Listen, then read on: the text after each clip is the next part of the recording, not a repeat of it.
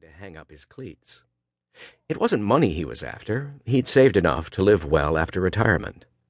No, it was the records he wanted. Records set by his father, Bruce Devlin, when he'd played pro football.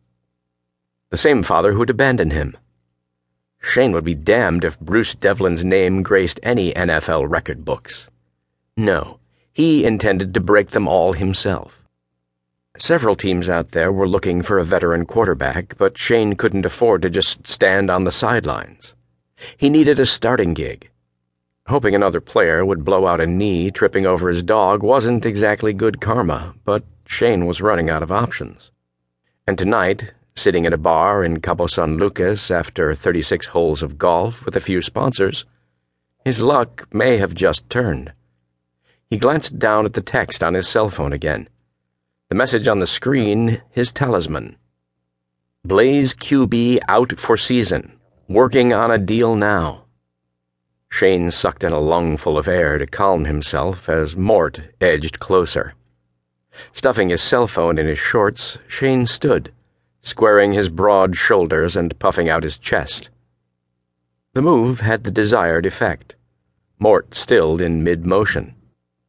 Um, you don't mind if the little lady snaps a photo of us, do you? Mort asked, apparently finally finding his manners.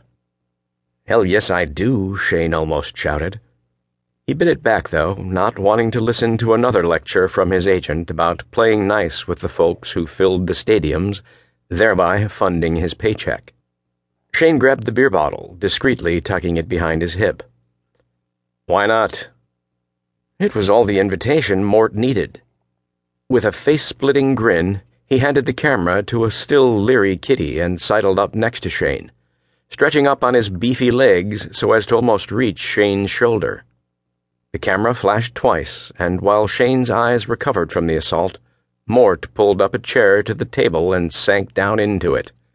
Kitty dropped her oversized bag into another chair and dragged it toward Shane's table. Thanks, buddy. Let me buy you another beer, and you can catch me up on what your old man's been up to lately. Mort flagged down a waiter. No way was Shane sitting with Mort and Kitty to catch up on anything, much less his dear old dad, whom he hadn't spoken to more than a half dozen times in the last twenty years. Shane scanned the patio for possible options to exit gracefully.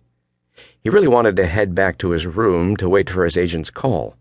With any luck, He'd be signing with a new team tomorrow. Peals of pleasant laughter drew his attention to a table next to the bar where two women sat sharing a pitcher of margaritas. He'd run into them frequently throughout the weekend since they occupied one of the VIP bungalows near his.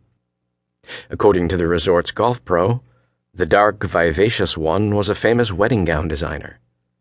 She'd brought along a dozen or so Victoria's Secret model wannabes to shoot a photo spread of her gowns at a nearby ancient Spanish church.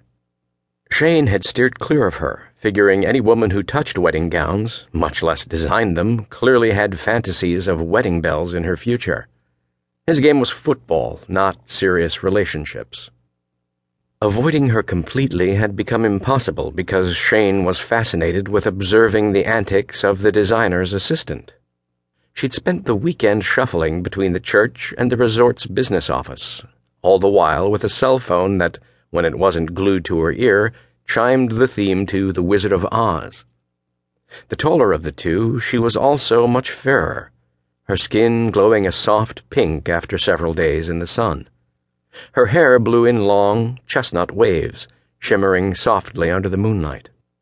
But it was her eyes the exact color of the blue Pacific waters caressing the sand along the Mexican resort, he found most interesting.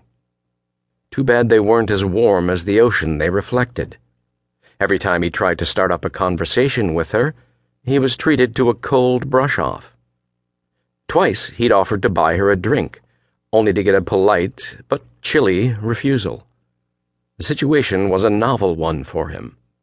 He was a professional athlete for crying out loud. Wherever he went, women fell all over him. But not this woman. He wasn't used to having to work to get a woman to pay attention to him, and he was surprised at how much the effort seemed to turn him on. The magazine photographer joined the two women.